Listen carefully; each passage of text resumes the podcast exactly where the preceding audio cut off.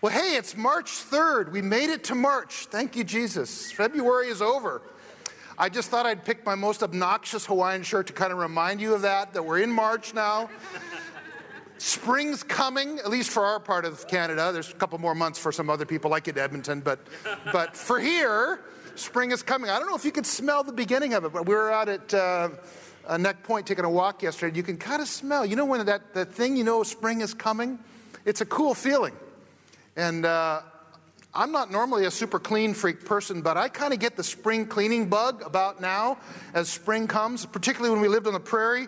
Um, we had a five acre place and a whole lot of uh, acreage. And, and uh, when the snow finally disappeared, it's shocking what's under all that snow for four months. You know, there's tree branches, and uh, we had two big dogs in the yard. I won't tell you what else is under the snow, but a lot, just the whole place, and everything is dingy and dirty, and your clothes are all muddy, and you're all worn out. And then spring comes, and you get this cleaning bug, and you just start to get rid of all the stuff. We would take all the, take the chainsaw, get all the dead branches down, have a big, huge bonfire, you know, load the pickup up with all this garbage. Don't be a hater if you've never been from the prairie. Take it to the, take it to the land landfill, you know, and just get it all out of the truck. Oh, it just feels so good, you know? Spring cleaning, out with the old, in with the new. I think we're, we're coming into that season, and, and this morning I think there's a spiritual connection in that too. In this scripture that we're going to look at this morning in Colossians chapter 3. You got your Bible? I invite you to turn there. It's a pretty good description of actually what this whole first part of Colossians 3 is out with the old, in with the new. So before we start to dive in there, let's just pray again. I just had a picture as we were worshiping of a person driving a car and coming to a big chasm, and, the, and there was a big sign said bridge out. And you could see there was no way to get from here to there, and you, you had to be stopped. But I just felt Jesus say, There is a way, and I saw this big bridge just descend down and make a way. And so, Lord, I just pray, Lord, for people this morning that are feeling like the bridge is out there's no way to get from here to there, whatever that is, Lord, that you would make a way this morning. Lord, use this scripture. Holy Spirit, we know that you are around us, but more importantly, that you are in us as Christians this morning. So, Lord, I thank you for the ministry you've already been doing, Lord, and we say more. More, Lord. Strongholds come down. Uh, help us out of cul de sacs. Help us out of the places where we're stuck. And we just ask you to do this this morning. Amen. So we look at Colossians 3, and we'll take it in a couple of chunks this morning. Let's look at 1 to 4. He says, If then you've been raised with Christ, seek the things that are above, where Christ is, seated at the right hand of God. Set your mind on things that are above, not on things of the earth. For you've died, and your life is hidden with Christ. When Christ, who is your life, appears, then you also will appear with him in glory. This first four verses talks about living with heaven in mind. And as Christians, we know where we're headed. We, we get the theology of that, but life can bog us down and we can get stuck in the day to day of sort of just going through life. And he says, if you've been raised with Christ, that came out of the last chapter. We talked about that in the last couple weeks.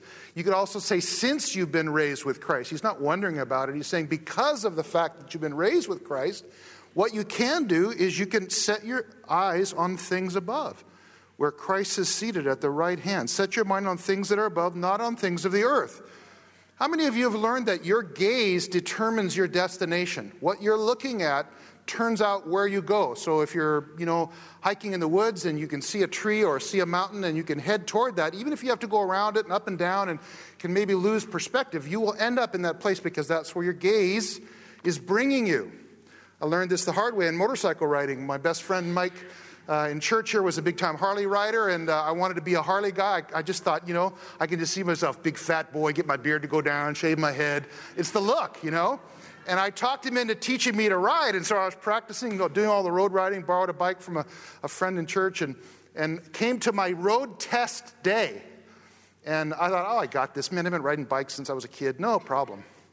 But they have these little cones and they make you go, and the first thing is to get on the bike and you can't touch your feet and you have to go around these little cones.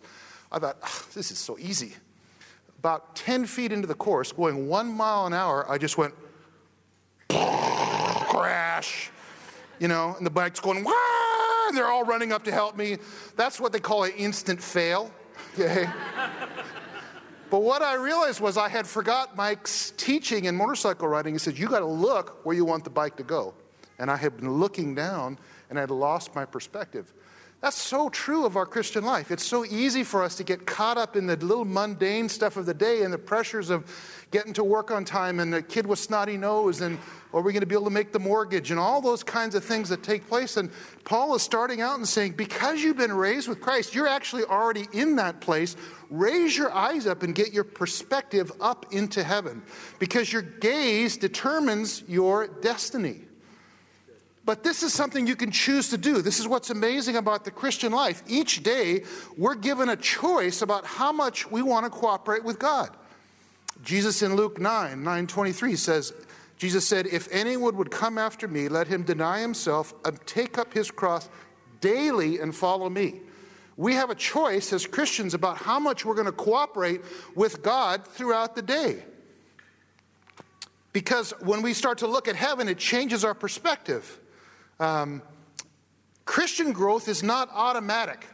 You know what that means? Like once you're saved, just because you come here and sit here and you've maybe known grumpy old Christians that have come, you know, for 40 years in the same pew, heaven help that person who sits in their spot, right? You know? And they've been a Christian for 40 years, but they're just ugly. They're just grumpy, you know? They're just nasty. Just because they've been a Christian for that long doesn't mean that they have changed. We can choose to cooperate with God. We can choose to work with God's purposes in our life and see those changes take place, come in, in our lives. Before we were in Christ, we were dead in sin. But now, in Christ, we're dead to sin. See, God wants to be able to take this past, these things from the past, and get that stuff out of our life. The cool thing is, when we're saved, when we come to know Jesus Christ as our Savior, that's not the end of the deal. We're not just saved and stuck. God doesn't, doesn't go tick, okay, that person's good. He can stay on earth for 50 years until he comes to heaven. No, He has purposes for us to grow into Christ. God is passionate about freeing us from our past life. It's interesting what's been going through the threads in prayer and in worship this morning about God wanting to free us from our past lives. He's passionate about making us more like His Son. But the stunning thing about that is, is we can choose to cooperate with that process or not. God's been gracious in that. Let's look back at Colossians. So he said the first thing is you can choose, set your things on, on things above. But look in verse 3. Here's a, here's a present reality for who a Christian is. He says, For you have died, and your life is hidden with Christ. This is the reality of what it means to be a Christian. Uh, theologians call this justification. It's a one time judicial act where Jesus takes his righteousness and sticks it on us and takes our crud and puts it on the cross, nails it to the cross. That's our justification. It's freedom from the penalty of sin. This is what he's talking about when he's talking about your life is hidden with Christ in God. When God looks at you, he sees Jesus because Jesus is in you. He doesn't see the old you of, of mess up, screw up, rebellious person. He sees Christ in you. That's a true reality for who we are. So we have been justified. You can say, Yes, I have been saved. That's, that's entirely correct. Look at the next verse. But he says, When Christ, who is, in, who is your life, appears, he will also appear with him in glory. There's also a future component to what's coming for us as Christians. Again, this is called glorification. This is the time when either we die or Jesus returns and we're in the presence of God and we're freed from the presence of sin. There is no sin in heaven. And it's a guaranteed future reality for those of you that have accepted Jesus Christ as your Lord. The scripture says the Holy Spirit is actually the down payment, the seal in your life so that you know that. So there's two things in our salvation that are for sure. We have been saved and we will be saved, if you want to think about it that way. But in the middle is a thing called sanctification. And that's Jesus helping us catch up to who we already are. It's helping us start to look like the identity of who we are. Now, I know it's shocking to you, but I'm an American. I was born in America. Uh, you know, I am Air Force family, born in Texas. I'm about as American as you can get, all right? Okay? American. But I fell in love with a Canadian girl, and, you know, we've been in Canada for like 25 years now, and a lot of people don't know that I'm Canadian, that I'm American, because I, I'm, I sound Canadian. Now, it sneaks out sometimes, okay? But when I first moved to Canada, everybody was like, You're not from around here, are you? Because I looked very American. Even though I was Canadian, I needed to kind of become Canadian. Does that make sense? That's true of who we are in Christ. Jesus has saved us. We're justified. We are right before the Father. Powerful songs we sang this morning. He declares us righteous in Jesus. But how many of you know not all of us look like that? Okay, how about your spouse? They don't always look like that. Is that easier? We have some catching up to do. And this scripture that we're talking about today is that middle place between being justified, that judicial act, and when Christ comes back or we see him being glorified. In that middle ground, there's things that God is doing that we get to choose to cooperate with Him or not. And when we start to see things in a heavenly perspective, these things change. Now, last week, if you were around or heard the sermon at the end of two, it was all about no rules. Don't tie me down with rules. And everyone was like, Amen, no rules, no rules. You know, I hope, I hope you didn't like get in trouble and go off the wagon or something this week because of that preach last week, all right? That's very true. Human rules aren't going to do us any good. But there are things that God wants us to do. So, as I said earlier, last week, God, we, we've been set free from a bunch of stuff. But what I want you to see in chapter 3 is that we've been set free for a bunch of stuff. And that's this part of becoming like who we are, already are in Jesus, catching up with our identity. Before Christ, we were dead in sin. Now that's taken care of It's been justified. We're not no longer dead in sin, but we're learning to be dead to sin. That's a different kind of a deal. So today we're talking about that in between line, that space after we receive Jesus as Savior, but before we see Christ in heaven. Okay, that's the, the space we're in right now. And it's important for us to set the stage in this because we look at this scripture, it almost looks like a whole bunch of do's kinds of things that we have to put on, but we have to understand that in perspective that the things that are in this passage that we're going to look at in just a minute, these are not things that we're doing to get saved. We've already been saved in Jesus. They're not things that we're doing to make God happier with us. He already sees Christ in us, okay? These are things that we're choosing to cooperate with in God that are helping us become the person we already are okay?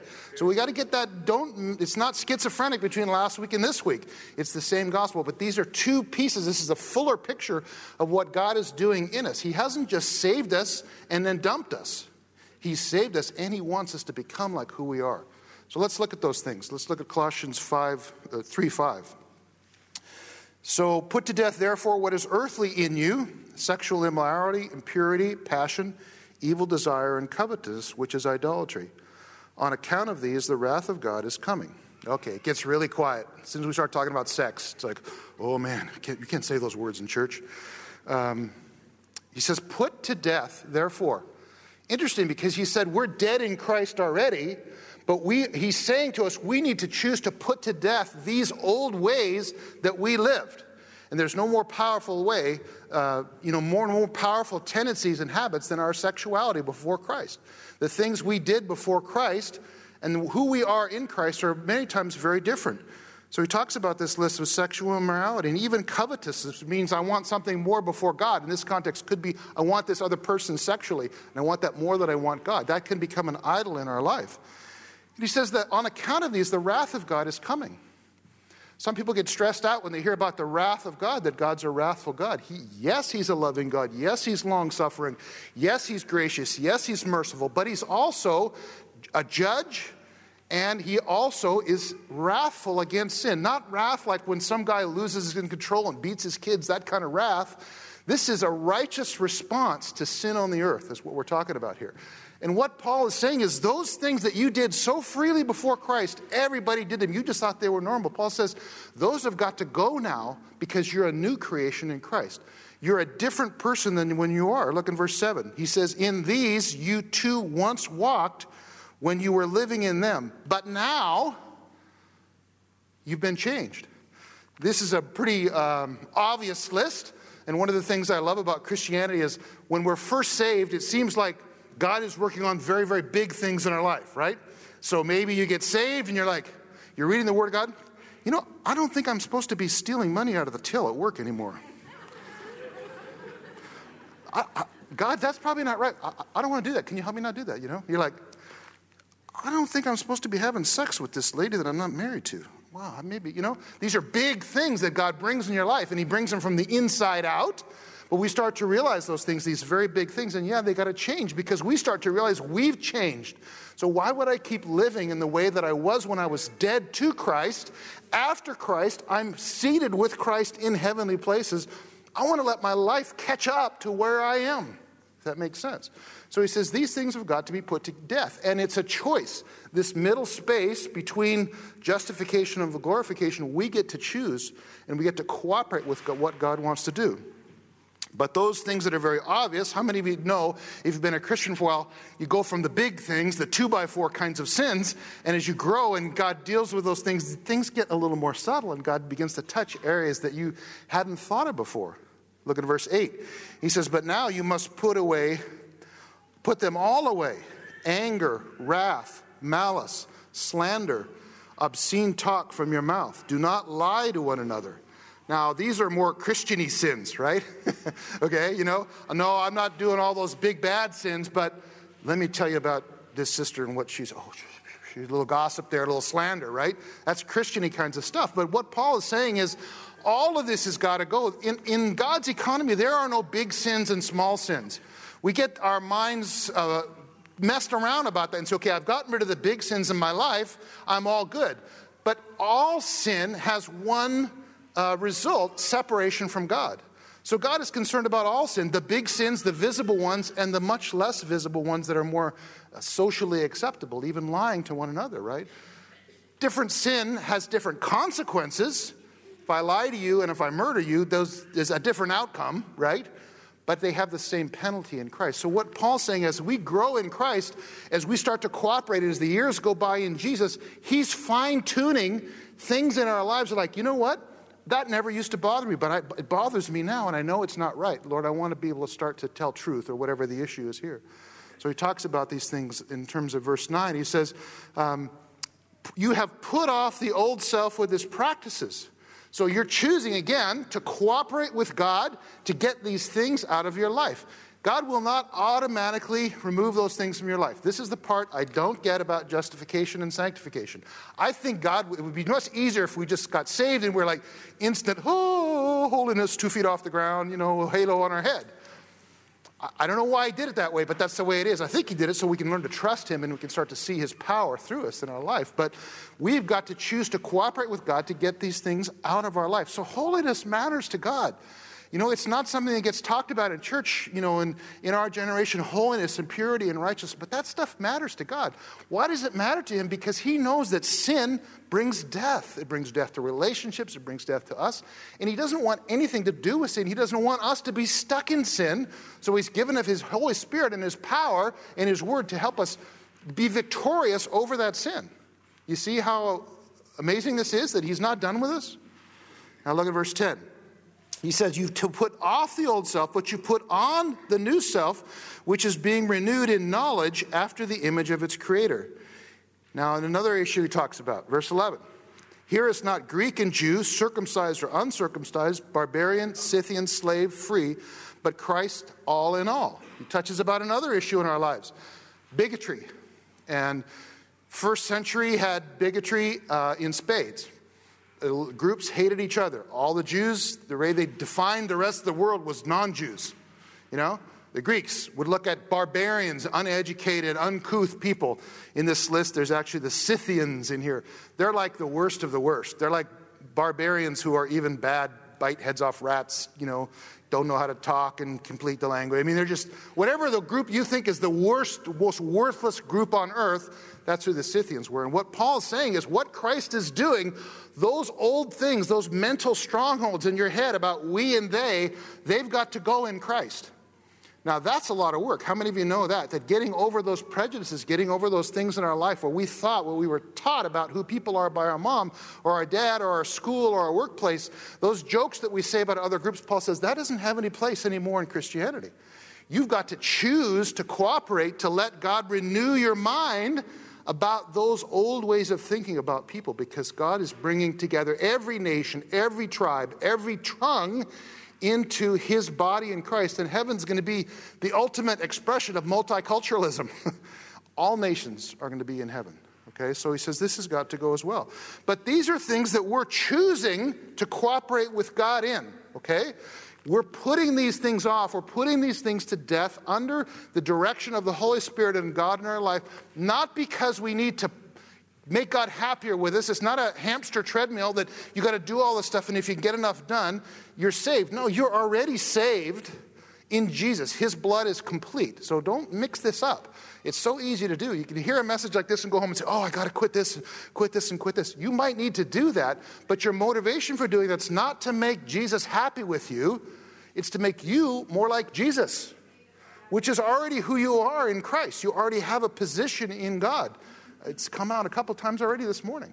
It's just catching up to that, and we're choosing to cooperate with God in that. So Paul says you've got to put some things to death in your life. You've got to choose to put to death some things in your life. Don't be afraid of that in your life. Don't be afraid of tackling those things with God, those things that you can't seem to get free of. God is a great God. His arm is not too short. They're going to pray with the body, help get help, get in places where people understand. It's just, I love what's taking place in our church and connect groups, freedom sessions. God's just breaking open doors right now in those kinds of things because of the power of God in people's lives. They are becoming like who they already are in Christ. Okay, let's keep going. So he says, I want you to put to death some things, but then I want you to put some things on. Now, I know there are people that get excited about spring fashions.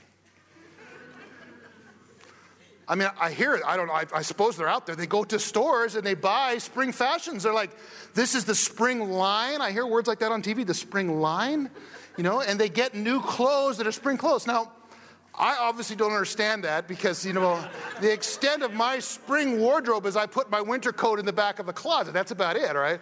But there are people, I think, that buy spring clothes. Don't raise your hands, okay, right?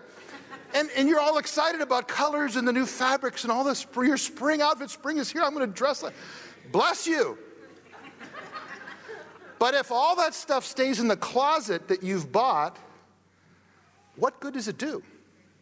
It's got to get put on that new thing, that new uh, style, that new color, that's got to get on you and you've got to get out wearing it in order for it to make any sense.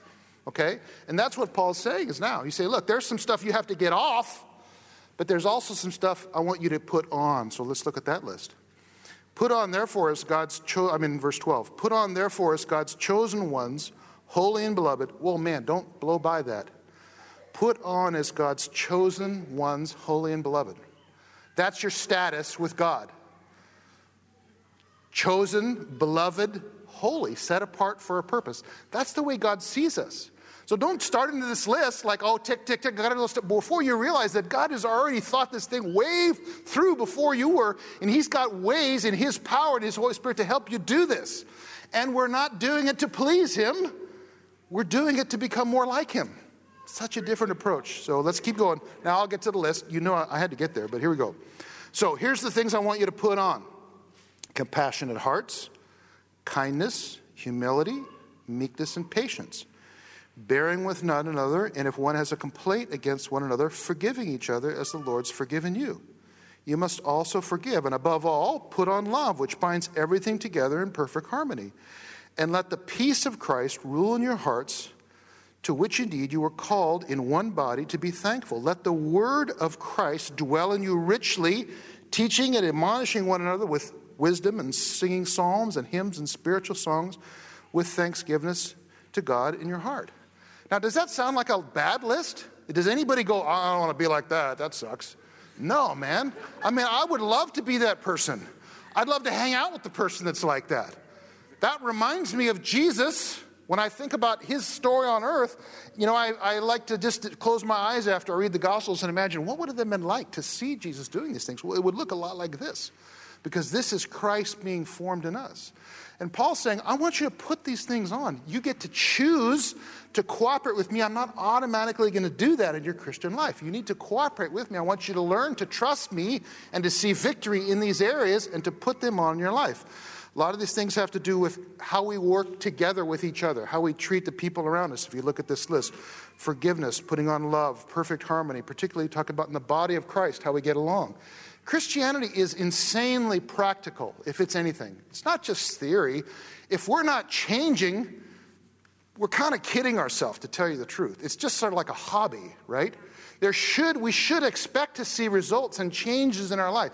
Five years from now, we shouldn't be the same people we are now if we're cooperating with Jesus, because He's got a plan every day for us to become more and more like Him. And these are the things that He wants to have come into our life as we cooperate with each other. It's a beautiful picture of the body of Christ, putting love on together.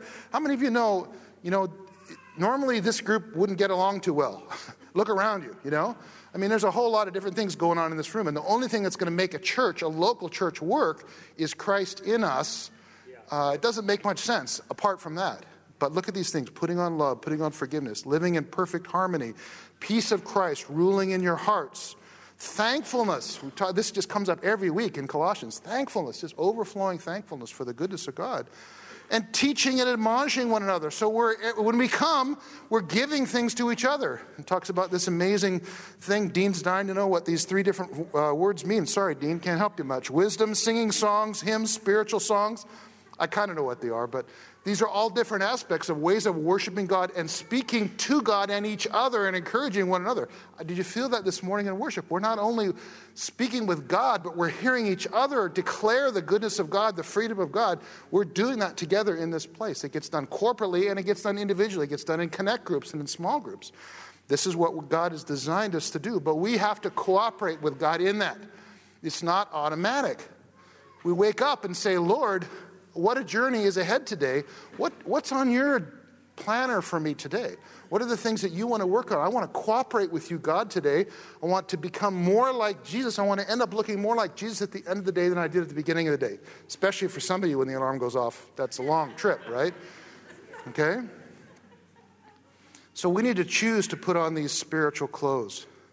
Um, look at verse 17 as it closes. This is such a great summary to help tie in chapter 2 and chapter 3. And whatever you do in word or deed, do everything in the name of the Lord Jesus, giving thanks to God the Father through him. How do you line up this preach in chapter 3 with a preach from last week about don't do, don't handle, don't do all the rules? Here's how you line it up it's not about rules, it's not about ticking off boxes, it's about doing everything in the name of Lord Jesus getting that perspective that He is in me, and everything that I, every conversation I have, I want you to flow out of me, Jesus. With thankfulness, I want that to start to come out of me. Isn't that more fun than thinking about some little box to tick off every day? Okay, I was thankful, did that. Merciful, half a box, you know? I don't want to live like that, you know? But Jesus in me spilling out, flowing over into my wife's life and my children's life and my coworkers' life and the students that I'm with or wherever I am, that seems like a wonderful way to do it. And that's exactly what he's saying at the end of the chapter. Forget the lists, forget the rules, but don't forget that God wants to make changes in your life in the midst of that. He's got things that he wants to do. This is harder than the do's and don'ts. mentioned that last week. We love rules because they're quantifiable. But how many of you know that relationships are not quantifiable? My love relationship with my wife is not six boxes to check. If it ever gets that way, she knows it well before I do, you know? It's not about some things to check off. It's about a, a, relationship together, living life and loving each other as we go through the day. That's a great picture where we are with God. That's what He wants to do with us and through us. He's reaching out to have that kind of relationship so those changes just come organically because we're hanging out with Him. How many of you know that when you start to hang out with a person, you'll become like them? Uh, my daughter and I were sitting at the stupid store parking lot on yesterday, and we were watching all the people go, go back and forth. And she said, Look at all the old folks that come in here. The married people, they look like each other. I said, Hannah, we've been married 35 years. Are you saying something? no, your mother's not growing a beard.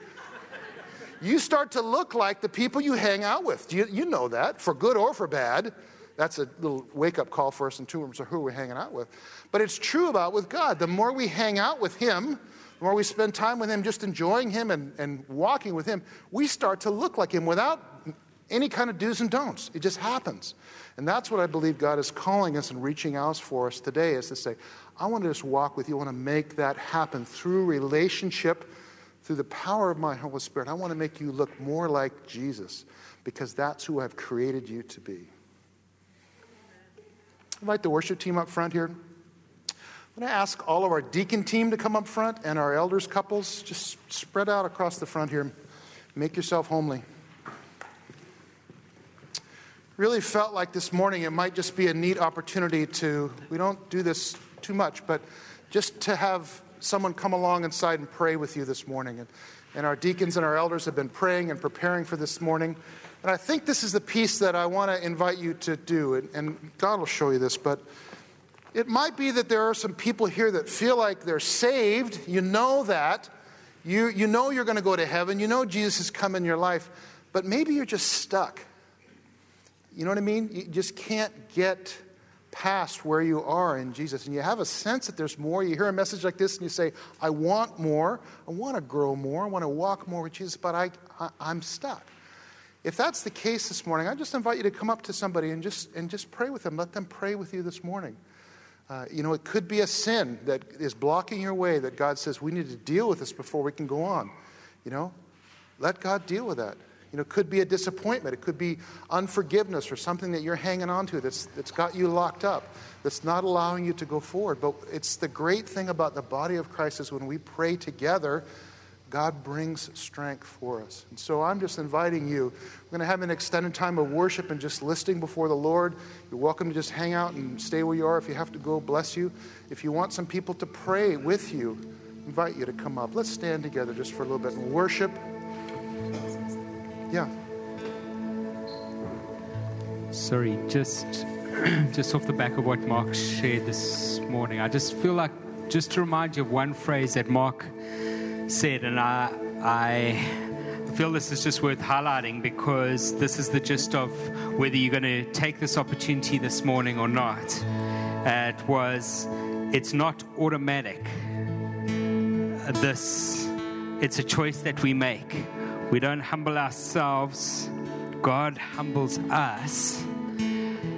Uh, and sorry, we humble ourselves, God doesn't humble us. And the Bible says, as we humble ourselves under His mighty hand, He lifts us up. And so it's not automatic, it's a choice. Mark highlighted that. And so I just want to reiterate as we come into this moment don't don't you're not coming up here to confess this is not a confessional booth situation this morning where you're coming to tell us your sin you're coming to uh, say to God, the priority is you, Lord. The priority is you. And I want to humble myself under your hand as you lift me up this morning. It's the first thing. And then the second thing is don't worry about others around you, church. Honestly, this is business with God. It's not business with people, it's business with God.